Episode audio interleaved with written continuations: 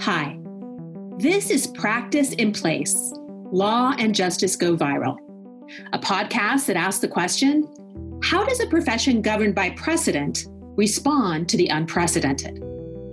Practice in Place investigates how the practice of law and the administration of justice have adapted under the abrupt constraints of the COVID 19 era, how that has affected how and whether we achieve justice, and how those changes and that experience might or should change the practice, the profession, and its procedures forever.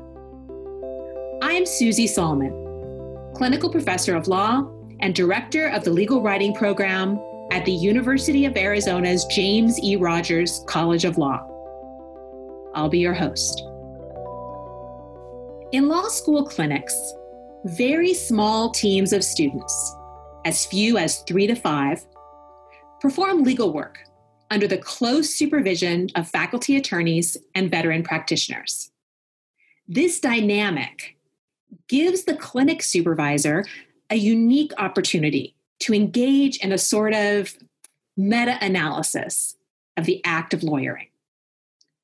And in turn, of how the shelter in place orders have impacted lawyering in ways both expected and unexpected. In this episode, I talked to Professor Paul Bennett, the director of clinics at U Arizona Law. He's also the director of the college's Child and Family Law Clinic. In that latter role, he supervises students who are getting hands on experience representing clients in legal proceedings. Students in the Child and Family Law Clinic primarily provide individual representation for children who are the subjects of child protection proceedings, also referred to as dependencies, in Pima County Juvenile Court. Professor Bennett also directs all of the college's clinical programs, which provide students with hands on client representation experience and provide assistance to people who might not otherwise have access to legal representation. Professor Bennett has been involved in clinical legal education for over 25 years. The attorney client relationship is one of trust and confidence. So often, attorneys meet clients at rough times in those clients' lives. They're in crisis, they're vulnerable, they're at risk. They're looking for someone to be in their corner, to safeguard their interests, to fight for them. For an attorney client relationship to succeed, often the client needs to open up and share information that's painful, distressing, deeply personal. That's difficult enough under ordinary circumstances. But how do you build that relationship and that trust when you can't meet face to face? Here's Professor Bennett. We're trying to i mean the thing we stress in in my clinic in particular but i think in all of them are client relations. Mm-hmm. being there for your clients being responsive to your clients um, understanding your clients. And it's it's so much harder when you just can't sit in the room with them. Right. Yeah the room with the child that we were where this year was the year of uh, slime. Yes. We've been sliming with all the kids and uh, doesn't matter what their age is apparently. Um, but you know that that kind of connecting is is gone. Um, so you have to come up with different ways of doing it. Mm-hmm. For our younger kids, this has no meaning. You know, for two year old or one year old, you know, right? We can't we can't even see how they're doing really. For the older kids, it uh, it's okay, but they especially need a sense of privacy and if they're in a foster home and they're on the foster home computer, or we're trying to connect with them in some way where we there's other people walking around or listening, normally I'd say let's go in the backyard and chat, uh, right. talk, or you can go in their room. Um, we can't do that, so we have to figure out other ways to do that. Um, in the child welfare world, the strangest thing is we're the only people they can talk to who doesn't have to report they say to somebody else. Okay, right, because you're yeah. They're having a problem and they don't want people to know about it. They just want to talk about it. We can Yeah. talk. We don't have to report it. Um, for some clinics, it's uh, probably the way we should operate anyway. You know, we're um, when we do appellate work, good electronic filing. We talk to each other. We send writing back and forth. Um, we can still meet with our clients, but it's not it's not the same because your record is set in stone. hmm For some, I imagine I haven't talked to Heather yet about it, but I imagine working uh, tribal clinics. They're already used to working a little bit at a distance. hmm Um, so they're developing those skills a little more. But obviously, the personal touch still matters. Professor Bennett also reflected on how the challenges of telephonic hearings provided an incentive for the lawyers to meet and confer in advance to try and resolve issues and arrive at consensus. The hearings are a little more perfunctory. There's more pressure, and I think we've succeeded with that to talk about stuff before we walk in that courtroom with the other side. hmm because on the phone, we're not going to get anything done. Um, we're just not going to argue out a point. The judge can't understand us. Um, judge can't assess credibility. Uh, so we've actually set up Zoom meetings now in a number of cases, three or four days before the hearing, and ironed out an awful lot of issues that we. I wish we had done that years ago. You know, let's just sit and talk, and that's that's our Zoom invite. Hey, we got a hearing this week uh, can we just sit and talk? And I found it great. It's really worked well. And it's probably something attorneys should do anyway. But when you're busy and hyped up, we haven't been doing it. hmm The pandemic pause also had some unexpected upsides. If this makes any sense, I have more time because I'm not driving back and forth to the courthouse. No. We're not going downtown to file papers. I mean, obviously, we need to enhance our electronic filing, especially in family court. But um, I'm probably in the car an hour and a quarter a day. You know, that's a full day a week at the end of the week that I now have that I didn't have before. And uh, I was really surprised that wow, I get I get time to actually sit and do this. You know, that's cool. yeah interesting unexpected upside yeah Yeah. um so it sounds like some of the upsides are you know cases are maybe resolving through negotiation rather than going to hearing because the hearings are so difficult but but what about when the hearings do go can you tell me a little bit about um, how that has changed sort of the timeline of that changing and um, what those hearings are like They're really hard. I imagine they're really hard for the judges. There's, we haven't had a highly contested fact hearing yet. I've got one coming up on Wednesday, and the state is already talking about trying to put it over for a couple months. Do we can do it in person? Except I don't know if we'll be able to do it in a couple months either. Mhm. So what it's forced us to do, which I think has been positive, is uh, prepare a lot more in advance, do a lot more paperwork. Um, I'm in juvenile court where motion practice is pretty small. It's just file a motion and get to it and argue it. But we're submitting papers now a few days in advance for the judges to read. So we're not we're not trying to present anything new to the court as much as possible, as little new um, that they can't look at beforehand. Uh, and again, that's probably stuff we should have been doing all along. But I think it's it's going to force us to be more efficient, um, to get to things earlier, to help judges before we walk in that room understand what we're going to be asking for. So we're going to be doing a lot more writing in, in a court that thrives on not writing. We're going to be doing a lot more writing. And do you think even after we go back to normal, whatever that looks like, that Well, the funny thing is, when I first got here, that's what we did, and it outraged people. We would submit child reports a week before a hearing. They would upset, saying there's no provision for that in the rules, and I would say there's nothing against it. Um, no, I think I want to continue doing that. I think it makes us better lawyers. do you think the rules might change? Um, yeah, well, the rules have already had to change. I mean, some things we can't do, we just physically we can't do. but I mean, permanently, like going forward, do you think the rules? Um, no, I, I, don't think we ever did anything that wasn't in the rules. We just did some things that there was no rule against. Right, that weren't required, and, and now we're just. I'm convinced we're going to do that. We're going to go back to what we used to do 20 years ago, and we're going to write a memorandum before every single hearing we do, just a report from the child's attorney. Um, the rules have changed that allow the state much more leeway in doing that themselves and so I think it's a hard argument for anybody to make, well, we can't do it too. So I think we will. Um, I think it makes us better lawyers, more, more organized. The judge has a sense of what we're trying to do. So writing makes you better lawyers? Huh.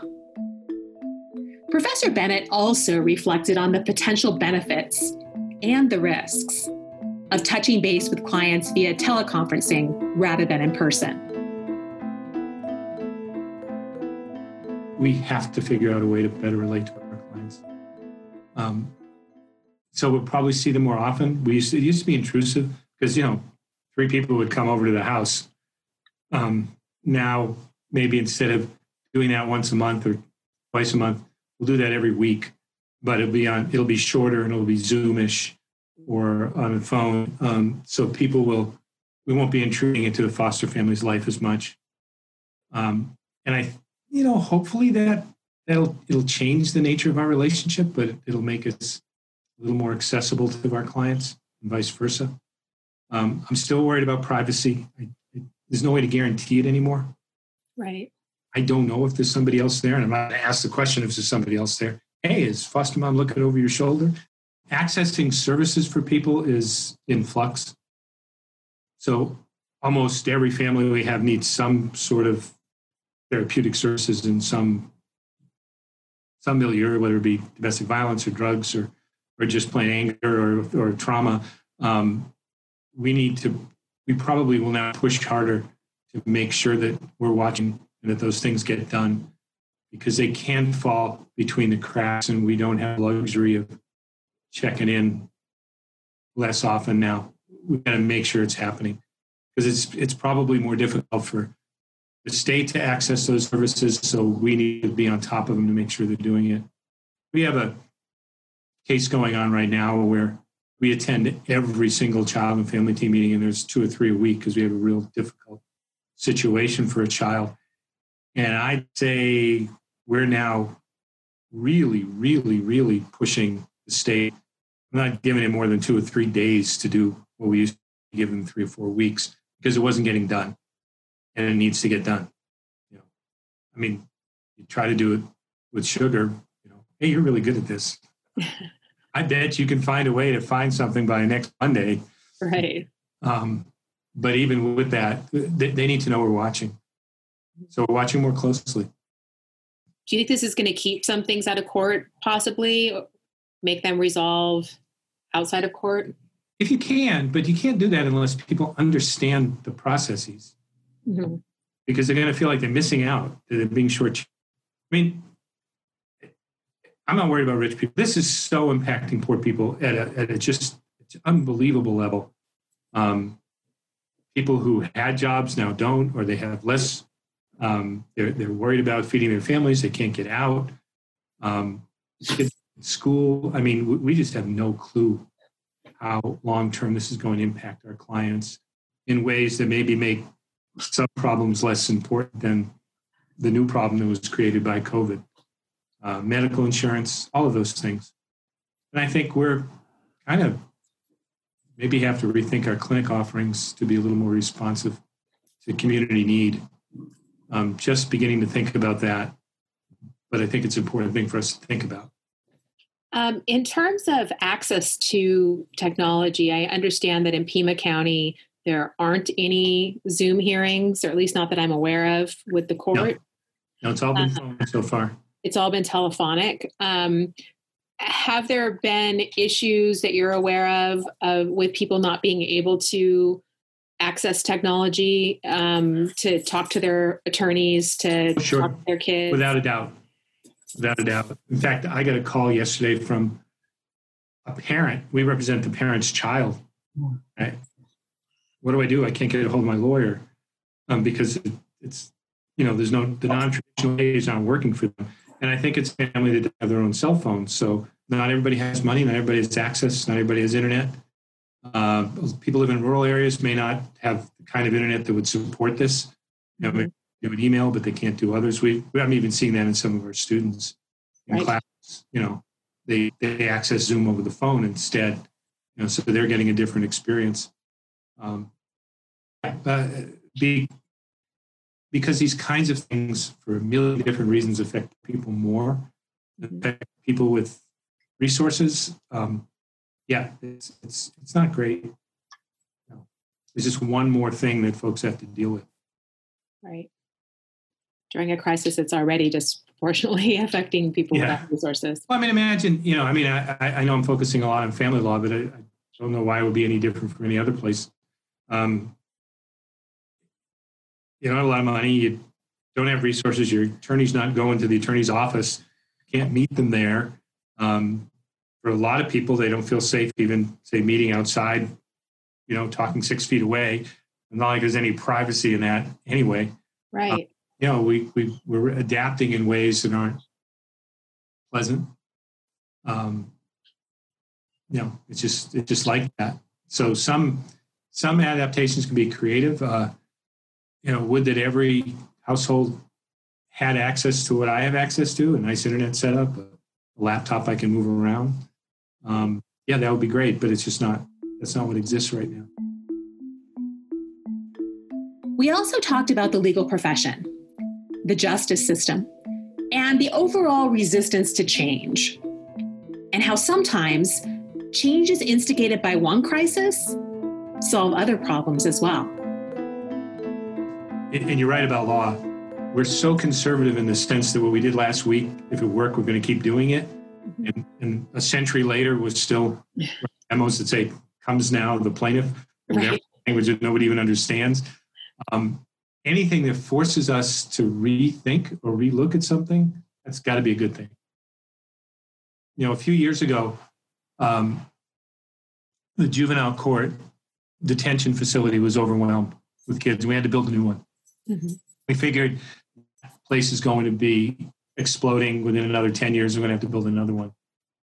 And then, because of a different issue, because of racial disparities in putting kids in lockup, we started to look at why we're locking kids up and what's the purpose, and and came up with a different way of of deciding whether the kid should be in detention or not. And now we're not even a third full because we realized we were locking up kids we didn't need to lock up. Mm-hmm. Now, the impetus was we need to be fair racially and ethnically, but the end result is every kid benefits because we get put them in places that are much better than a detention facility. So you just don't know. Um, I shaking things up is not a bad idea.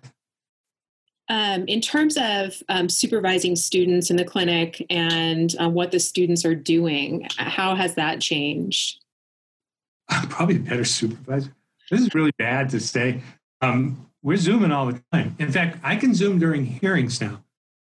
So literally, where I used to have to whisper and shut the mic off, um, I pass a note. We we keep our Zoom open while we're on the phone. Mm-hmm. Chat with each other. We can see each other. I can point to them, say object, you know, or whatever it may be. Um, so I'm probably more active as a supervisor now than I am when I'm sitting near them in a courtroom. Um, we've we always had weekly meetings with students and student teams talk about their cases. So we're doing the same thing now. We're not changing that. Um, I'm fortunate that all of my students have the ability to access the internet, and uh, and so we've been doing that.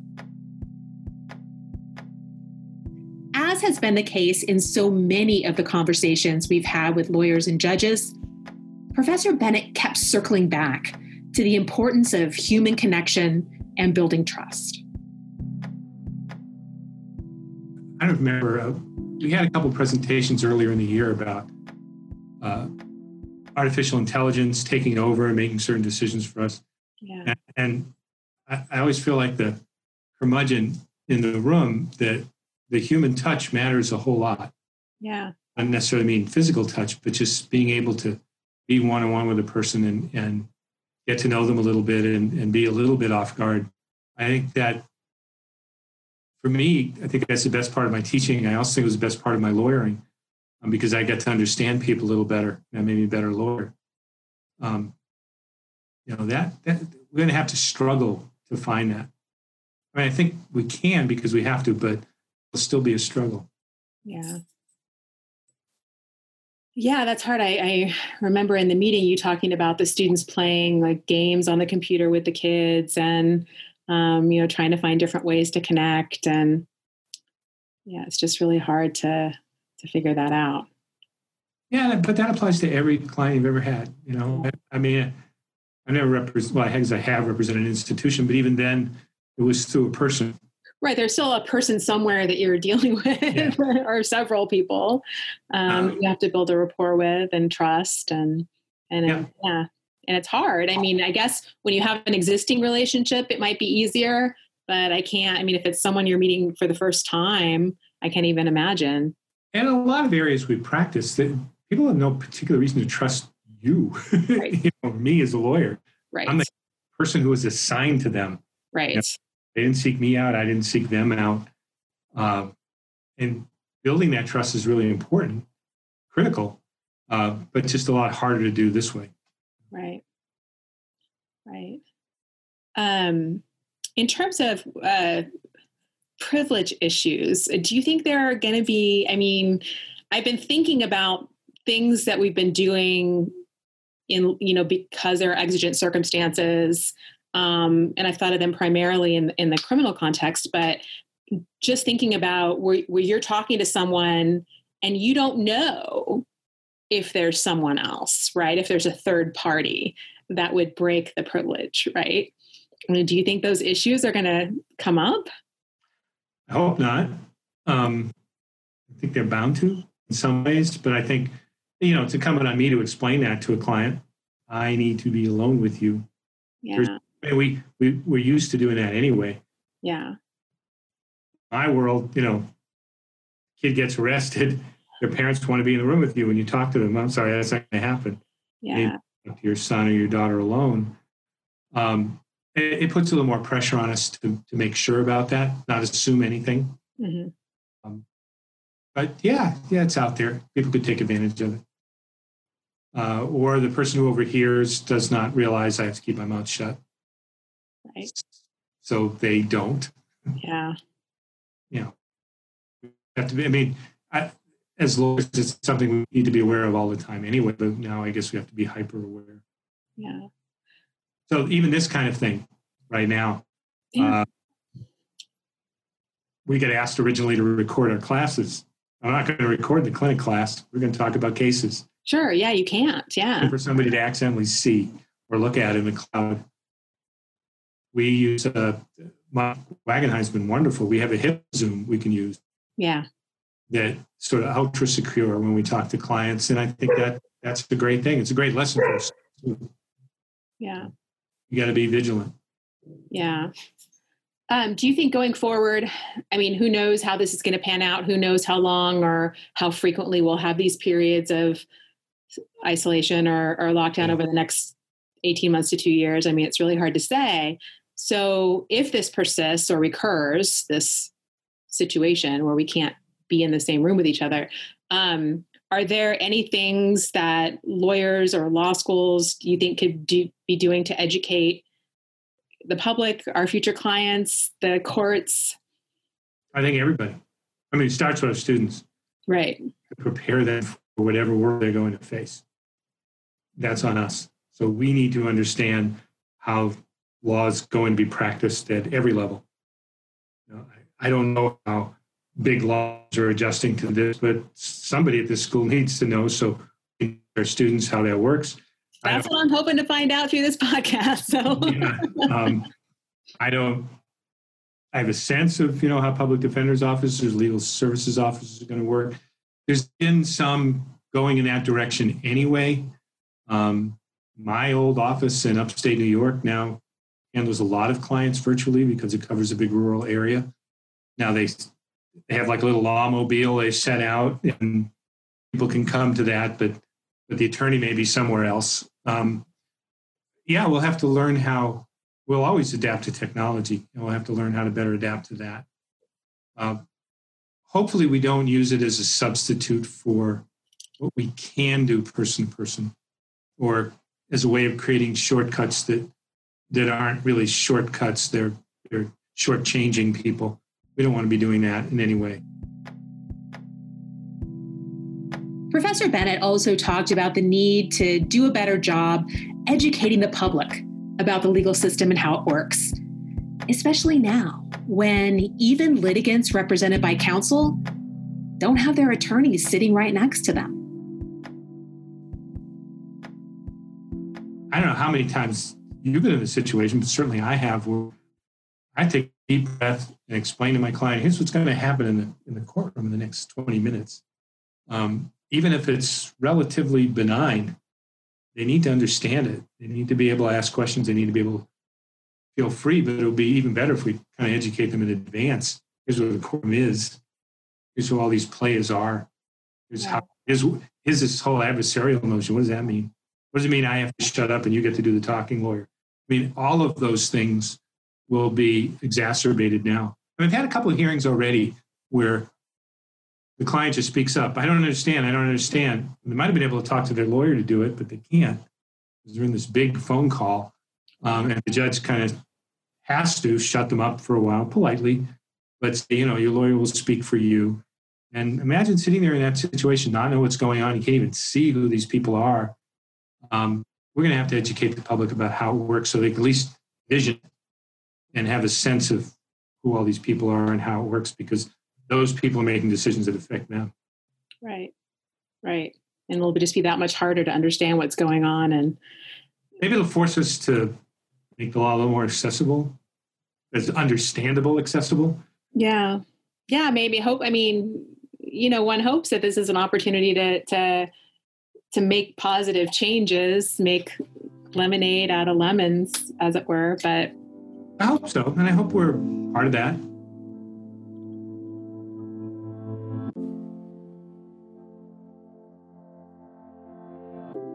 By serving a fraction of the unmet need for legal representation, and by providing hands on lawyering experience for soon to be lawyers, Professor Bennett and other clinicians are among those on the leading edge of creating positive change in the profession and in the legal system.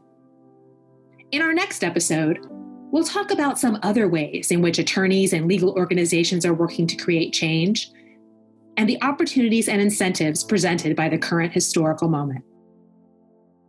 Please look for future episodes of Practice in Place on the Arizona Law website at law.arizona.edu and wherever you listen to podcasts.